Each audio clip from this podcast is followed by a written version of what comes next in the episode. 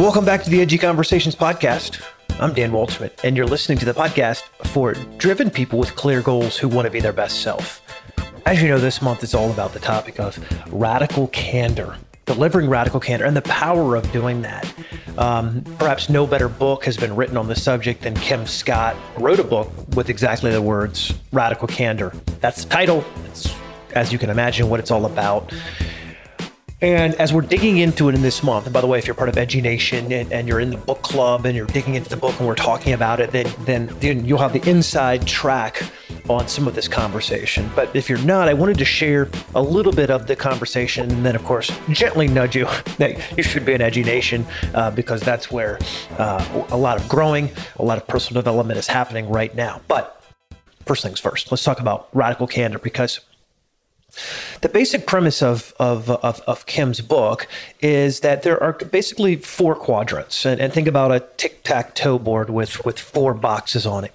On the upper left hand corner is the, is the ruinous empathy. Ruinous empathy. Uh, underneath that um, is manipulative insincerity.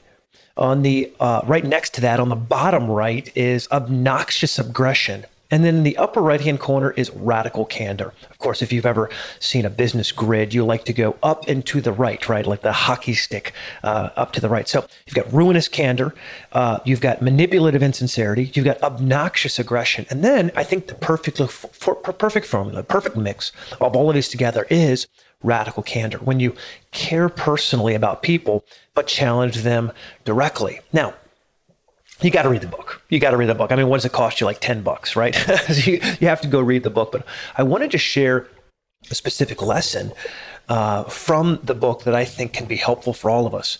We all know to criticize our losses. And in fact, uh, one of the reasons why losing can be so effective is that it's it's it's one of those times where you're actually open uh, to changing, your your mind, your body, your spirit is ready for you to change. You know you need to change because you just lost. You don't want to lose. And so you're actually receptive. That's probably the best word, receptive to the idea of changing. Uh, Kim talks a little bit about the, the, the need to criticize the wins as well as the losses. Uh, Kim recalls a story of when she worked at Google, uh, working under Sheryl Sandberg. And after presenting in a meeting that she felt she had nailed, I mean, just crushed it, Sandberg asked Scott to walk back to her office with her. And Kim was expecting a high five. But instead, Sheryl noted that, that she was going to have an amazing career at Google and that she had learned a lot in that meeting about how Scott handles tough questions. She was pretty specific in her praise and gave Kim a moment to enjoy this success before noting at the very end that she had said um a lot in her presentation. She then asked Kim if she was aware of this tic and if it was due to nerves. She offered to recommend a speech coach for Kim and said that Google would pay the bill. But when when Kim brushed off the criticism with a flick of her hand and a few I knows, Sandberg became a little more direct. And, and, and listen to this. She made a comment something like this You're one of the smartest people I know, but saying um so much just makes you sound stupid. You know, Kim writes about the story, uh, pinpoints the success of this conversation, of the fact that Sandberg didn't let the win get in the way of pointing out something that needed to be fixed. And she did so immediately, but in private uh, and led with the positives that were abundant, but then some gentle suggestions. And then when those gentle suggestions weren't followed up on, she made her point very bluntly to Kim. Her word choice was deliberate. You sound stupid. And she didn't say something like, You are stupid. She said something like, You sound stupid. This is, this is interesting on several levels. On, on several levels. One, there's, all, there's always room for improvement most of you know I, I, I, I talk all the time about leveling up. I obsess about how I can level up. What is it that I need to do, want to do, should be doing to get to that next level. And I haven't figured out this topic of radical candor. it's something I'm, I'm, I know I have weak points in, and I need to, to get better at. And this idea that that we we analyze our wins where there's room for improvement is is something that I know I need to to level up with, and perhaps that's something that you haven't considered in the past as well. From my own personal experience, it feels like the wins come so preciously and sometimes not enough. And when you get them, you don't even want to think about it. You just want to bask in the celebration. And there's certainly room for that. But I think what, what I really enjoyed about the story is that there were kind words delivered, there were praise delivered, and then there was a very direct bit of encouragement about how Kim could level up her game by not saying the word um, um, um, um. So, how can we use this example in our own in our own lives? Number one, I work with a pretty close team, pretty pretty small, compact team. And um, it, when you're driven like me, uh, I often don't take the time to point out the successes. And the successes are happening all, all around us. You may not know, but it takes a massive number of hours to keep uh, the empire running. And a lot of it is thankless work. It's making sure images are uploaded. It's it's making sure that this person gets notified. It's making sure that this design gets improved. There are thousands of little things that get done by the team that if they don't get done, I notice. But often when they when they are done, I just expect that that's how it should be, and don't take the time to, to praise the people who are actually making sure that it happens. Maybe you're in a similar position where you know, if everything goes right, that's just what's expected. And if it's if it's if it's not what happens, if something goes wrong, then you then it's a matter of of really breaking skulls and making sure that people know how to fix it. The one area that I'm continuing to develop is this idea of, of being specific about what needs to change. Not just the fact that I don't like something, but that something needs to change. Now, if you're in on the other side of this discussion, let's say you're Kim Scott and Sheryl Sandberg is telling you that, you know, you could have improved your presentation. One thing that Sheryl did really well was she told Kim exactly what was wrong with her presentation. She didn't say, well, let's I hope you can do better next time. Oh, that was good. And, and hopefully you'll improve next time. She didn't say something like that. She said something specific. She said, you need to stop saying the word um. Specific. Now, not every boss is that way. Not every leader will tell you exactly what you need to do in order to improve. Now, if you're getting criticism and you feel like, oh, this may not be fair criticism or it may not be helpful criticism, may not be something you can actually use, you may be thinking, what do I do with this?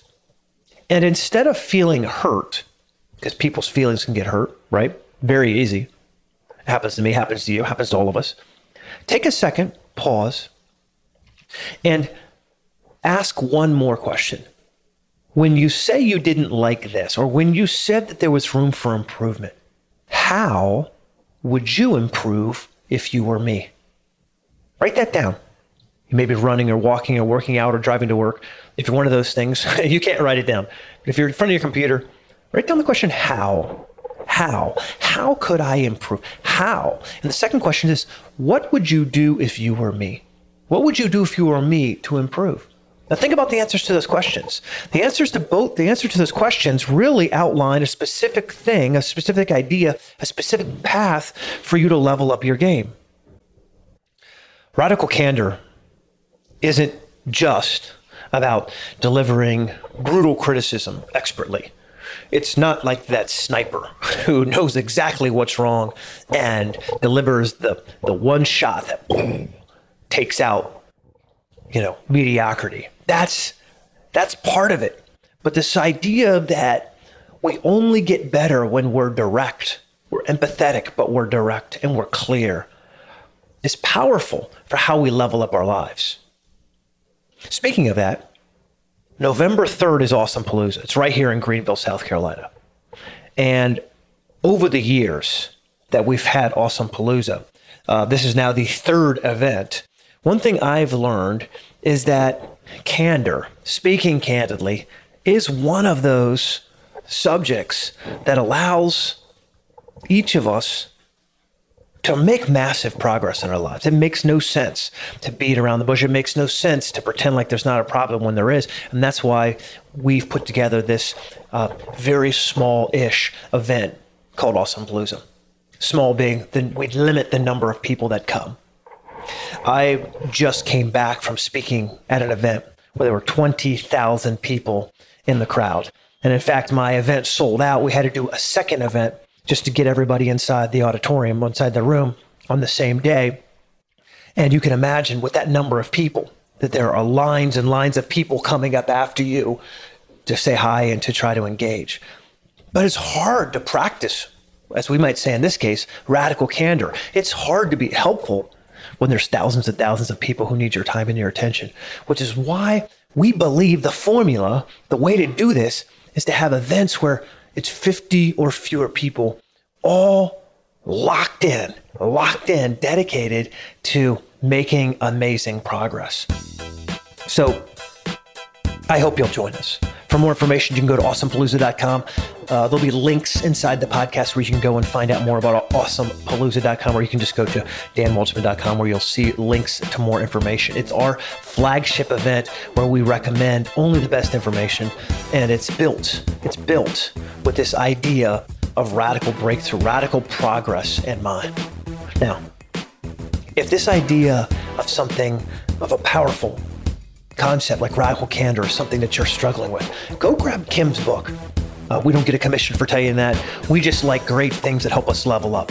And so, Radical Candor, you can just go to radicalcandor.com and go grab Kim's book. It's also available on Amazon, Google Play, or Barnes and Noble on your Kindle, wherever you buy books. Go grab it. It's probably one of those things that you're going to want to be highlighting and uh, and taking notes from.